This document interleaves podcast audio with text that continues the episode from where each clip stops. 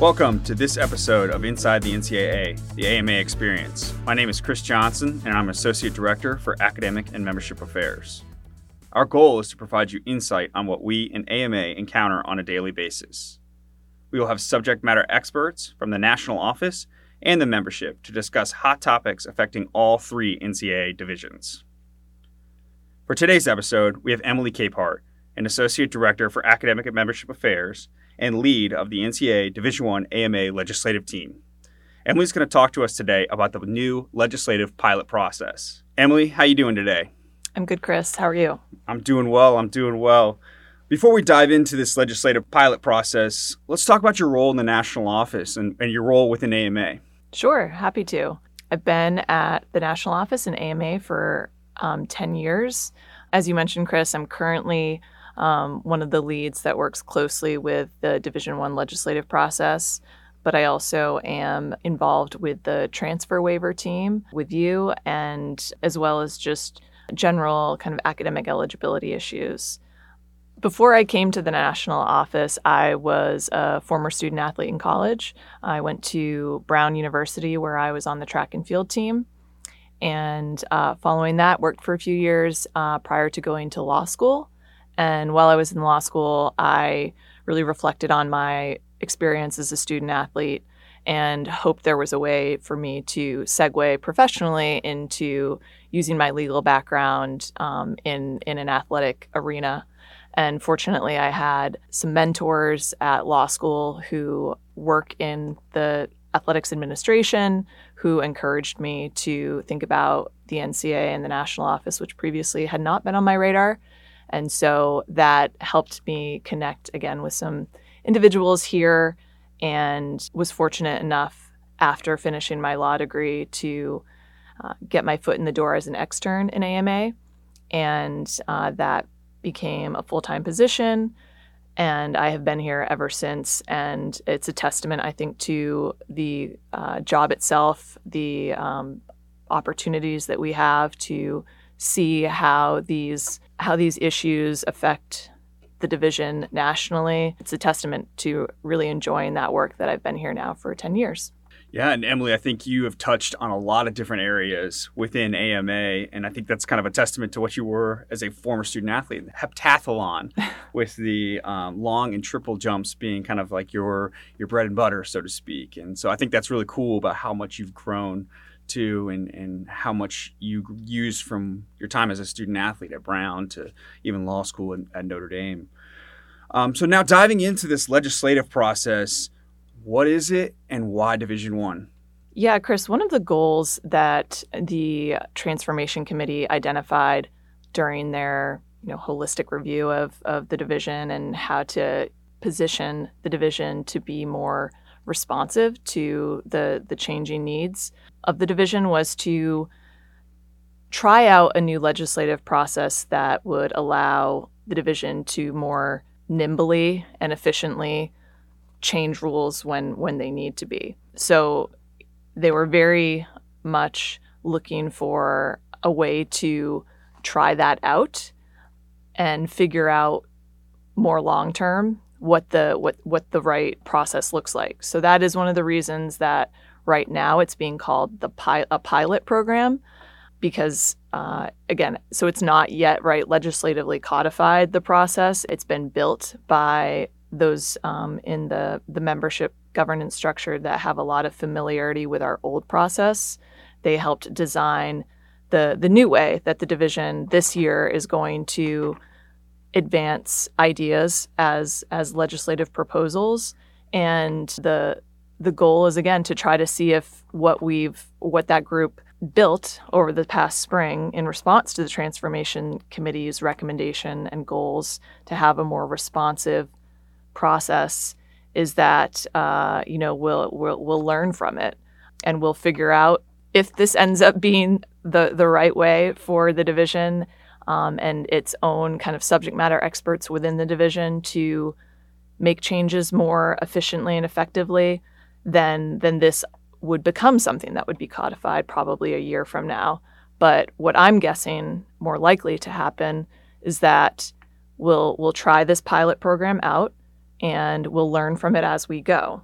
and there will be touch points along the way where I'm sure that the membership will provide input, and that will be uh, that's again why kind of the purpose of why it's a pilot, and we'll be able to hopefully incorporate that feedback and make those changes a part of what would become the the truly more codified formal legislative process moving forward for Division One.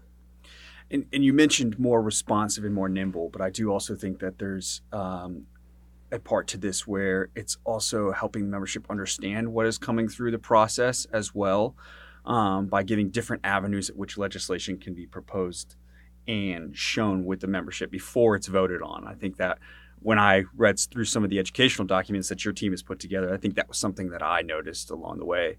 You briefly touched on it, some of these committees that are, you know, going through this pilot process. Talk to us about which committees those are and, and why. Yeah, great follow up, Chris. So during the pilot program, the Division One Council is going to provide autonomy to the existing sport committees that are currently in the structure. So the Division One Men's Basketball Oversight Committee, the Division One Women's Basketball Oversight Committee, and the Division One Football Oversight Committee. So those groups, right, already exist. They, I think, all of them already have legislative subcommittees. So they're very familiar with how to develop legislative ideas.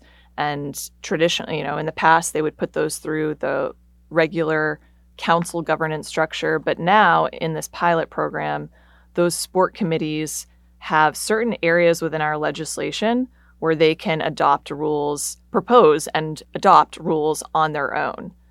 There is a check in that system, which is effectively if football oversight, for example, adopts a rule change within one of these areas where they now have authority, their decision to change that rule will still be on the council's agenda at the subsequent meeting following the football oversight committee's action. And that at least gives the, if for some reason the council overall felt like that change was not appropriate or to the benefit of the Division One, there'd be a mechanism for them to check that action by the sport committee obviously the reason behind providing this um, authority to the sport oversight committees is that they're composed of people in the membership who are very knowledgeable about the issues that affect those sports.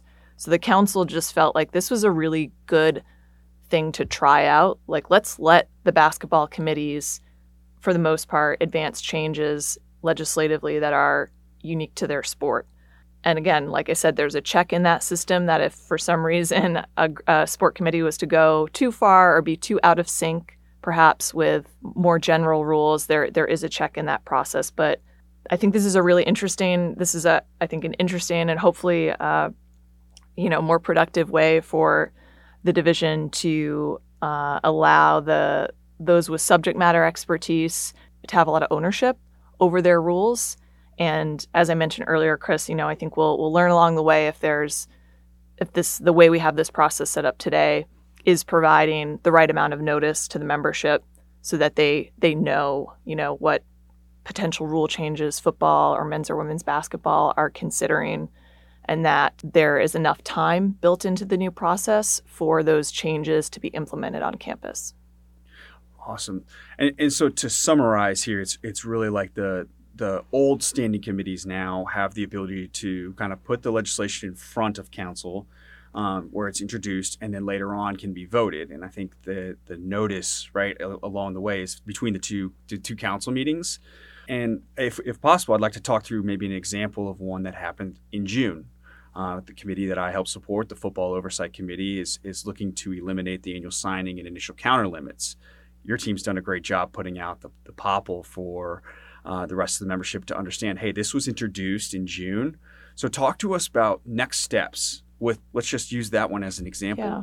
Uh, it's introduced in June. What, what can the membership uh, look for between now and, and October and beyond?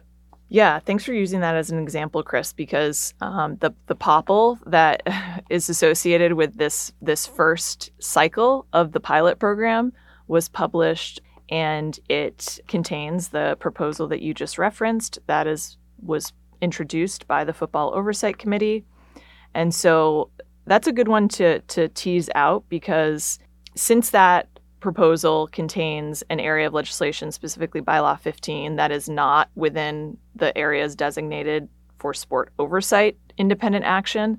That is a proposal that will be in this first cycle of the pilot program, but it is still one that will go to the council in October for action, as opposed to, Chris, one of the other proposals that football oversight introduced um, pertaining to spider pads. Spider pads. I wanted to make sure I, I, I, stated that correctly, but that that proposal, as opposed to the one that you you previously mentioned about counters, is is within the scope of rules that that football oversight has the autonomy to potentially change itself. So that is a proposal that potentially could be acted on by football oversight at the end of August. That's that's kind of the midpoint of this new these new mini cycles. The October cycle is what we're calling this first one. And so if football oversight adopts the spider pad proposal at the end of August, it will be, again, as I mentioned, on the council's docket in October. But if the council has has no interest in reviewing or revisiting that action by football oversight, it will essentially become final and effective after the October council meeting, if that's if that makes sense. Yeah, that makes a lot of sense. So it's it's essentially keeping an eye on the the council meetings as well. The, that frequency of the meetings is going to be important, right, for the introduction and then later on whether or not the vote or the adoption of legislation will be subsequent meetings following that. So really keeping an eye on those meetings is very important and along the way. And to our audience, I'm sorry. I broke my only rule in this podcast and I referenced an acronym. POPL means Publication of Proposed Legislation. Um, I do know that you've mentioned this before. We're learning as we go too. This is a, a new pilot process, right? Uh, as the membership, but you did mention when we talked uh, on the way down here about other educational initiatives that AMA is going to work on to help everyone understand what's going on. Talk to us a little bit more about what's what the membership can look forward to. Yeah, thanks, Chris we are trying to get as many resources out that uh, explains again what we're what we're trying out this year in this new pilot program. There are, in an immediate sense, uh, on the legislative actions and issues page, there is a very detailed document um, that that hits all of the minutia of the the process that we have today and that we're trying out. Currently, there's also a summary document that highlights the dates of when these introduction, publication, potential standing committee action will happen within these three first cycles of the pilot program, Chris. So those two resources are already on the legislative actions and issues page. We hyperlinked that in the LSDBI announcement about the POPL. But obviously, we are also going to provide more additional ways of of talking about the process and trying to I think hone in on areas where we've already received some questions. So we're planning to record a presentation about the process. The other part that will be and this is similar to efforts Chris that we did in the old process, but this will happen more frequently because these in the pilot program we're going to have these cycles occurring 3 times during during this academic year. So for example, in September, we will do a, a legislative kind of proposal webinar that the membership has the ability to join so that they have a very clear understanding of the application of these potential rule changes. So, again, we used to do that when we had, right, just our, our one kind of annual process. So, we'll plan to schedule that in advance of the October council meeting so that, again, the membership has the ability to understand the proposals that potentially could be adopted in October. And they hopefully that helps them not only understand how the rules would affect them on campus, but if they're in the position of advising any of those who sit in the governance structure who are trying to form a position of support for a proposal, help those individuals make informed decisions before October. So, and then following October, for the rule changes that potentially do happen as early as that or get affirmed. For example, the football spider pad proposal that we just talked about, Chris. We intend to produce some simple kind of visuals that illustrate the basics of those rule changes. Some may be familiar with how we did that when we were using kind of the modernization track to advance a lot of changes in the recruiting space a couple of falls ago. And I think that those were well received by the membership. So we're looking to continue to produce content like that that again is is really consumable by all those in the membership who would be affected by these rule changes and not just necessarily compliance. Yeah, I love those charts. I you know as the football oversight one of the liaisons, I do keep one of those as well, even with the new one, uh, the new process working through, keeping those dates and keeping an eye on what's coming around and the, what to expect out of each council meeting. Well, Emily, thank you so much for joining us today um, and coming on the podcast to talk about the new legislative pilot process. Um, and to the membership, uh, keep an eye out for these educational initiatives that Emily and her team are putting together, um, specifically the one that's upcoming, as well as taking a look at that question and answer document that's posted on LSDBI. Be on the lookout for the next episode coming later in August. Thank you. Thanks, Chris.